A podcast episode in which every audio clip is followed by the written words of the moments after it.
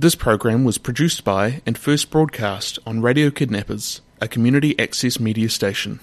Thank you to New Zealand On Air for making this type of programming possible. Tell me, tell me, tell me, who wrote the book of love? I've got to You're tuned to Radio Kidnappers, the voice of Hawke's Bay. This is The wonderful world of Wardini books. my pleasure, as always, to have here in the studio the wonderful Lou from Wardini Books in Havelock North. You been well? Yeah, very well. Yourself? Oh, yeah, can't complain. All the better for seeing you. You know that. I always think that when you wake up in the morning, wow, what a bonus. What? Just by Just waking waking up, in the morning? I'm yes. still here, that's right. I'm normally just confused.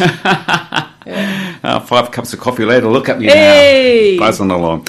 Anyway, three more fabulous books to talk about today, and the first one is called Eight Gifts for Te Wheke. What's that all about? the Eight Gifts of Te Wheke. So it's by Steph Matuku and it's illustrated by Laya Mutton Rogers. And it's a New Zealand one.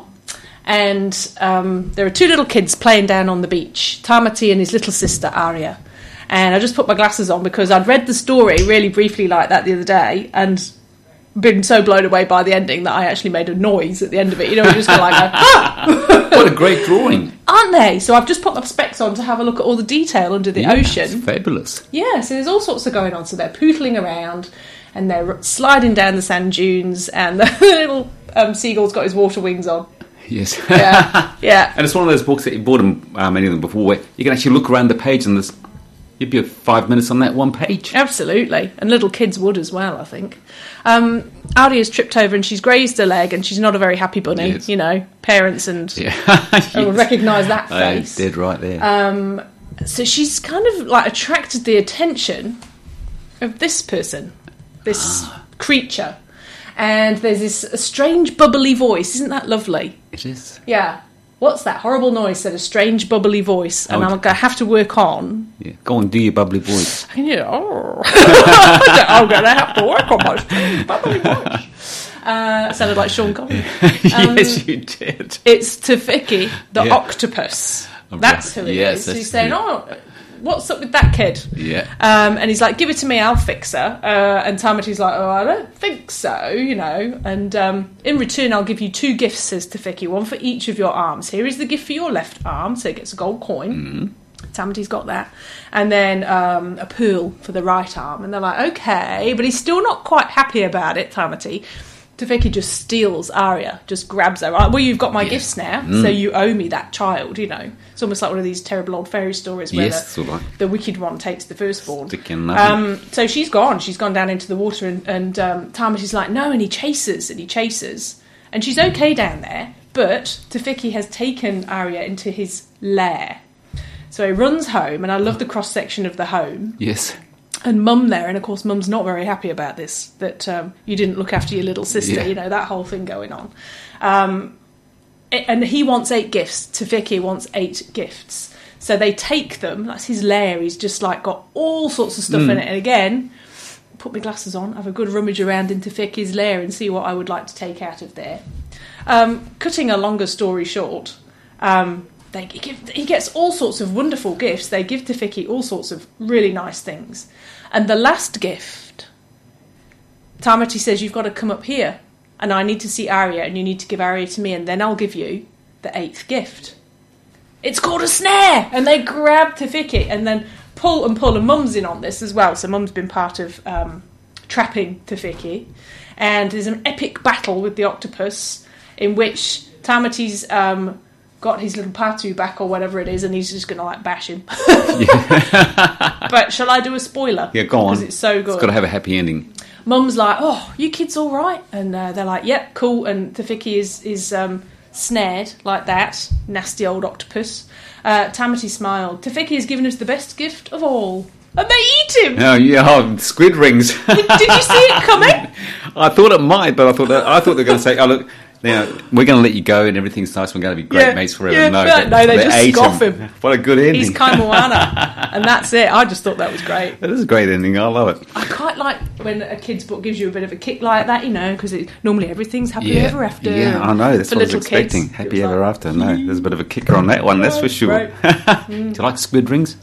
No, I don't Don't you? eat. I don't mind. Oh, I think they're so yeah. intelligent, squid and octopus, that I won't eat Yeah, you wouldn't even know. Well, they didn't think that, did they? They No, ate yes. Well, he was a nasty one. He was. Yeah, He's he a crust- deserved it. He's a crusty old guy. Oh dear. Leonard and Hungry Paul Speaking of squid rings, Isn't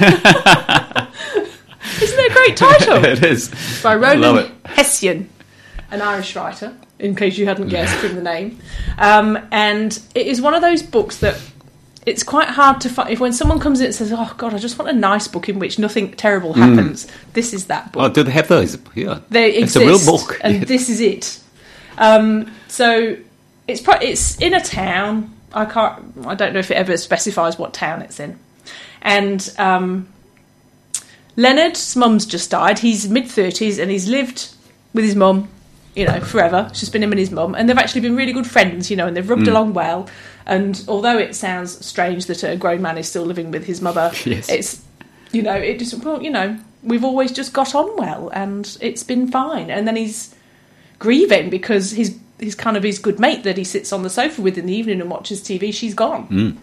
His best friend is Hungry Paul, who's a similar age, mid thirties. Hungry Paul lives with his parents, his mum and dad, and um, so Leonard's visiting more because he's, he's quite lonely and stuff, and, and he's he's round there most nights, and they play board games and they do sort of nice, gentle things, and they have philosophical conversations. Leonard is a, a children's book um, writer, so um, he sits and, and does these what he thinks of as quite the market wants these quite boring children's books, and he's got this plan for an amazing kids' book in his head about Romans and, and things. Um, and Hungry Paul keeps his Mondays free in case the post office want him as a relief postal worker, and that's pretty much all he does. Is that his nickname, Hungry Paul? Hungry Paul. Yeah, yeah. He's only ever referred to as Hungry Yeah. Paul in this book. And really, it is then a novel of the things that happen to Leonard and Hungry Paul. So there is a love interest Mm. at some point for one of them. There's a lot of thinking and a lot of sitting and a lot of philosophising over board games. And Hungry Paul's sister Grace is getting married. And so there are lengthy phone conversations about the wedding. She's a hyper organiser. and probably quite a pivotal thing is that she thinks Paul is just like languishing, Hungry Paul, and he needs to be independent and do something and succeed at something. So the whole conversation is, well, what's a successful Yeah, person? exactly. You know, it's quiet and it's gentle and it's kind and it's really, really funny. Do those books that just meander? I mean, I, I just love a, a, an easy book. We think, oh, well, that was pretty good, and no one got killed, and uh, you know, no one ran off with someone. do those books sell, uh, or, or do people like the old tragedy here and the killing there and the bad news there? I think people do like the drama, don't they? And, Mm, yes, you they know, do. There's one that I'll review next week for you. That the the first quarter of it is the most depressing thing that I've read in a very long time. Mm, well, that must be depressing. Then. I'll tell you about that. But yes, exactly. But yeah, I think there is a market for this. Yeah. And it's not. There was that beautiful book called Eleanor Oliphant is Completely Fine, and she wasn't completely fine, but that was a gentle, lovely book. But there were some dark moments for Eleanor in that, and in this one, really, this is just normal life Mm. stuff.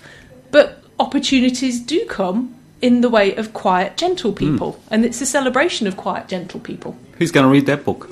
Oh, lots of people. I think. Um, I think because of the humour. Someone that wants a funny book as well. Yes. Because I actually ended up reading some bits out to Gareth and some friends that we had round as well. So listen to this. You know, it's just there's there's an element of ordinary everyday life comedy. You know, when something Yeah. happens and it's just really funny. And that's all of us. We could all relate to that. Yeah. Absolutely. Okay, that's uh, Leonard and Hungry Paul. Put that on your list. Yeah. And the last book we're going to talk about today is The Sentence. This is also a fabulous book. It's quite epic in its reach of historical events and, well, recent Mm-hmm. historical events. So it's by Louise Erdrich. She's won the Pulitzer Prize quite recently with The Night Watchman, but this is her brand new one, The Sentence. And it starts off, it, we're in America, we're in Minnesota. Our main character, Tookie, is a Native American woman. And she commits a crime kind of of passion. She's trying to appease a person that she's got a big crush on. Mm. And she steals a body. Oh, yes, as you do. yeah, as you do. And it kind of all turns to custard. So not only has she stolen this body, but there was something else going on with this body that means that she gets um, sentenced for grand larceny and sentenced to 60 years in prison. Wow. So it's all turned to custard very quickly for this poor woman, Tookie. And um, then you kind of. So the sentence is her sentence to begin with, and then it becomes to do with books because she is, after 10 years, released because more evidence has come to light and rowdy, rowdy, row. It wasn't as bad as everybody thought. Um, and while she's been in prison, she has got this encyclopedic knowledge of books. She's read and she's read and she's done things at the library and she's a very literary person. And her old teacher gets her a job at a bookstore, which is really cool because Louise Erdrich, the author, owns a bookstore in Minnesota called Birch Bark Books. And she is a minor character in her own novel, this novel. So Tookie goes and works at Louise's bookshop. And um, she also meets the the um, the tribal cop that arrested her. She me- re-meets Well. him, and they get married. You wouldn't read about that, would you? you wouldn't, you wouldn't read about that. So that's all going on. And then another pivotal thing in here, I'll just give you the, the pivotal bits. Um, the bookshop's most irritating customer dies. Hmm. She comes back to haunt the bookshop, so she's its most irritating oh, really? ghost. So that's quite a complicated thing going on. And it also spans COVID and lockdowns hmm. and the terror, because we've not had that terror here of everybody getting it and you know, Yeah. thousands upon thousands of people dying. And that's touched upon in here. And also the George Floyd murder by the Mm. police officer. Wow, it's full. So there's all sorts going on in there. And it's Tookie's journey through all of this and her trauma and her. Because she's quite the sort of. You just imagine her as this small, very tough woman, you know, that's been through all these things. And um, there's a lot of life and a lot of characters and friendships and relationships within her um, step family, the family that she's taken on. And it was just beautiful. Mm. Yeah. Will we be uplifted when we get to the end? Yeah, it's a very uplifting book because she's she's great. She's got to work through a lot of things, but she's not seeing them as deep dark mm. trauma. She's just getting up every day and sorting it out. Just living life. Yeah, What do you give it out of 10? ten out of ten. I, I want to go back and read all her other books. Oh, good on you. Mm. All right, Louis, uh, if we need any of those fabulous books, where do we get them? Wardini books. Thank you. See you next week. Ta-ra.